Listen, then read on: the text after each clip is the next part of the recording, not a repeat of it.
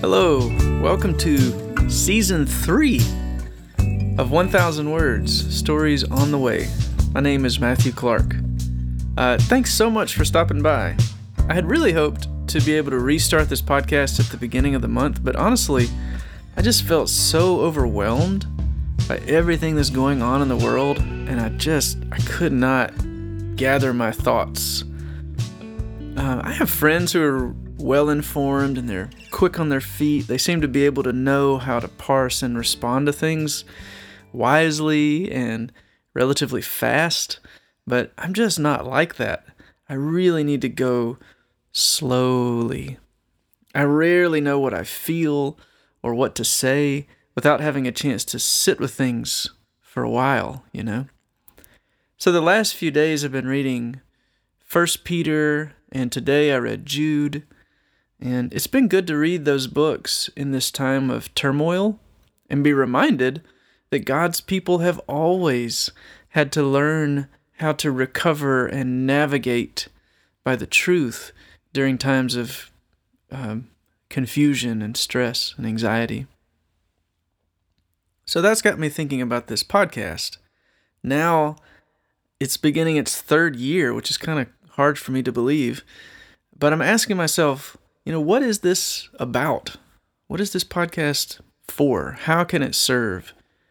And I know for me, I need I need little pockets of conversation here and there where I know I can go to stabilize my heart, my mind, even my body amidst this chaos. I need to rub up against goodness. I need to focus in and attend to beauty. I need to rehearse the truth. I need to kind of roll it around on my tongue and get a taste for it and remember what it tastes like. So that's my prayer this year as we continue together on the way of pilgrimage toward the joy that is set before us. I'm, I'm praying that 1,000 words would be a gathering place for stories and conversations that help us keep our eyes fixed on Jesus because He's the one who enables us um, to discern, winding through the bewilderment, this path of faithfulness that He has marked out for us. So, I'll get things started. This is episode one of season three A Brawl in the Jazz Club.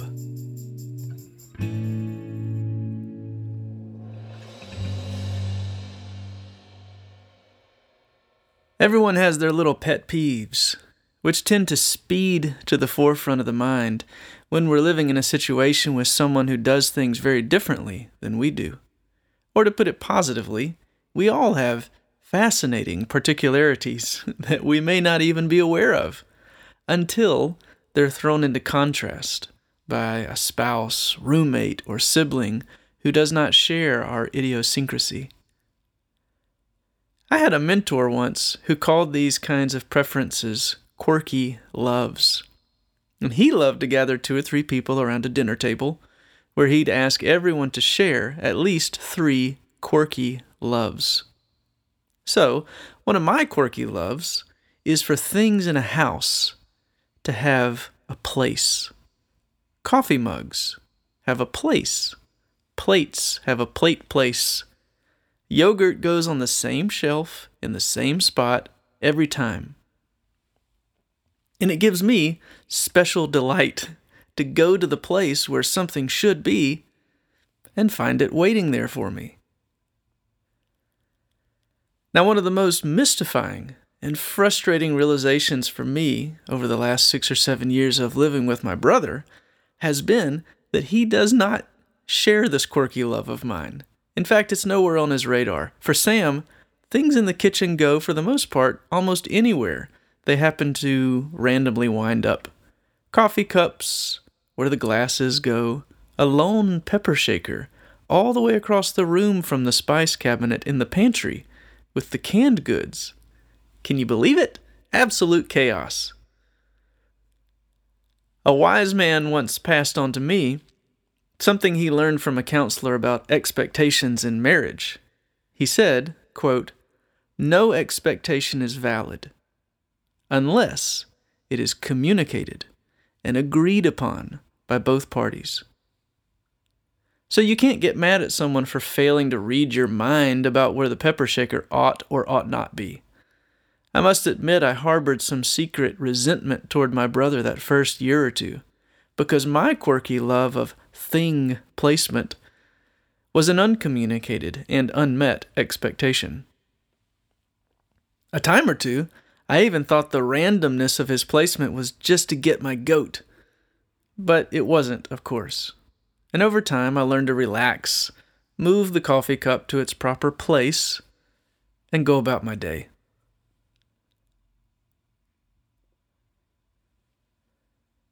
Now, that's a bit of a fun story to set up a more serious conversation. That is, what happens when things aren't where they're supposed to be? One of the glories of the opening chapters of the scriptures is that we find God ordering chaos into cosmos. God is giving everything a place, a proper context, and habitat. Creation is not haphazardly thrown together, it is very carefully crafted through the infinite care and intention of God. There's a logic to it later described by St. John in the prologue to his gospel in personal terms.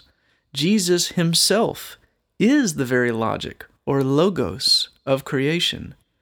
That means the second person of the Trinity holds in himself the rationale for all things. The wisdom about the right placement of any given thing within creation in relation to all the other things is in Christ. This order is what makes wisdom possible, since wisdom is getting good information that enables good decisions. The Father, through His Son in creation and incarnation, has made good information available. The expectations have been communicated. We don't have to read God's mind. Paul says, through the Spirit, the mind of Christ has been revealed. Truth is knowable because God has opened his mouth and sent forth the Word himself. That's great news because it means we have a reliable basis for decision making in this world. Reality is accessible, so we can make an informed response to it as we go about our lives. We can participate in reality or not. Let's try all this out in a musical analogy.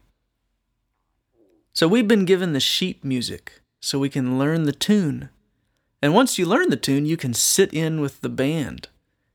And once you know the tune, and you've done the work to learn the logic of your instrument well enough, something really amazing can happen. You can get inside the music, so to speak. You're set free to improvise. Improvisation is all about practicing wisdom by entering into a relationship of love and attentiveness to the rationale of the song, which leads to mutual submission with the other players and the life of the music itself. The joy is made complete when everyone is, quote, in the pocket together. God has composed a vast and elaborate music each one of us is an instrument, and our very lives are an opportunity to learn the tune and grow wise enough to sit in with the band and jam with the original jazz trio, the Holy Trinity. Or, as Peter puts it, to participate in the divine nature. You may even think of this whole universe as the long play record and result of an epic jam session and the Big Bang itself as the first cymbal crash of God's big band, careening across an ever expanding dance floor where stars and planets learned to swing.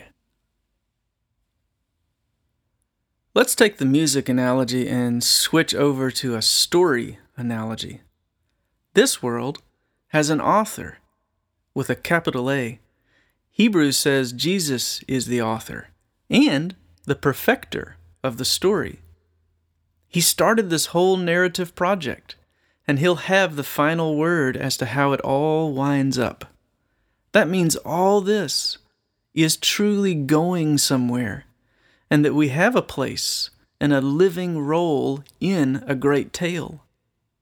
The more we can familiarize ourselves with the story God is telling, the more we'll be able to participate as little collaborators in its telling. And the church is a great book club I recommend joining. Let me move the analogy once more. This time, imagine you're standing on the prow of a great ship. The salty ocean air is tossing your hair. You have set sail expecting adventure, but the seas will be treacherous, and it will be many days before you are likely to see land. Still, your heart beats confidently and joyfully to a rhythm that seems to be grounded not in yourself, but in some distant country yet to be revealed. In fact, you set sail because you sensed that music calling you. As the sun sets, the stars are revealed, and you raise your eyes to admire their beauty and fixity. You can navigate by these immovable celestial lights though the earth itself moves through the heavens, and though the undulating waters surrounding you offer no orienting points of reference, you have what you need to make your destination. If you know where to look, the path is, in fact, marked out for you. The path is ancient as the stars and true. But what if the very stars wonder? What if the song ceases to be sung and its tune is rewritten, obscured, lost? What if the story goes untold or the details are changed? How can we be wise? How can we follow the narrative to its glorious end? How can we navigate through lies and half truths to our homeland? Friends, this is an age of great anxiety, and you can see why, can't you? Nothing is where it's supposed to be. Proverbs warns us not to move the ancient boundary stones because they were set there to help us discern reality and our placement within it. But there's a brawl in the jazz club, and no one can hear the band over the ruckus.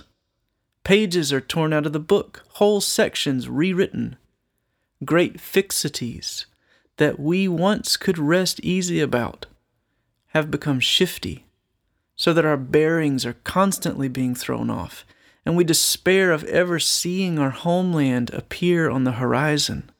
We're going in circles.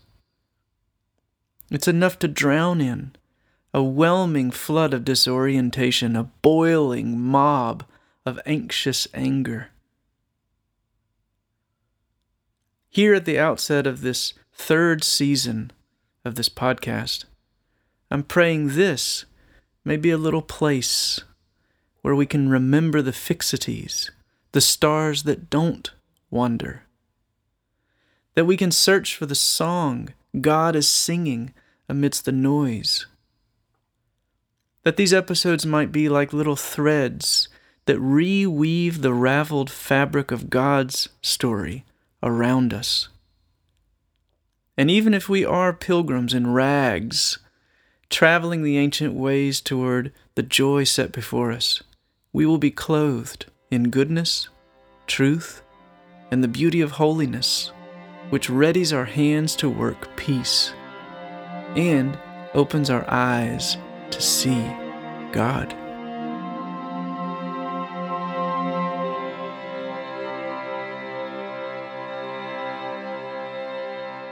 I'll close this episode with a little prayer for guidance from the Book of Common Prayer. It goes like this O God, by whom the meek are guided in judgment, and light riseth up in darkness for the godly.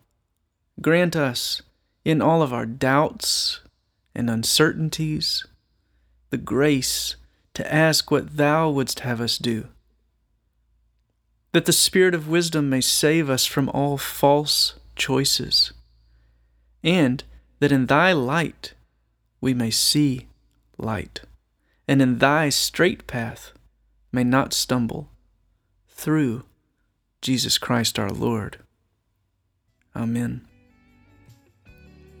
Well, thanks for listening. If you are new here, um, the text of each podcast essay is always posted on my website at matthewclark.net slash podcast or matthewclark.net slash 1000 words. Um, please subscribe and comment wherever you listen on iTunes or Spotify or wherever. And please share this podcast with your friends. That would be a huge help. Um, thanks so much again for listening, and I will see you next week.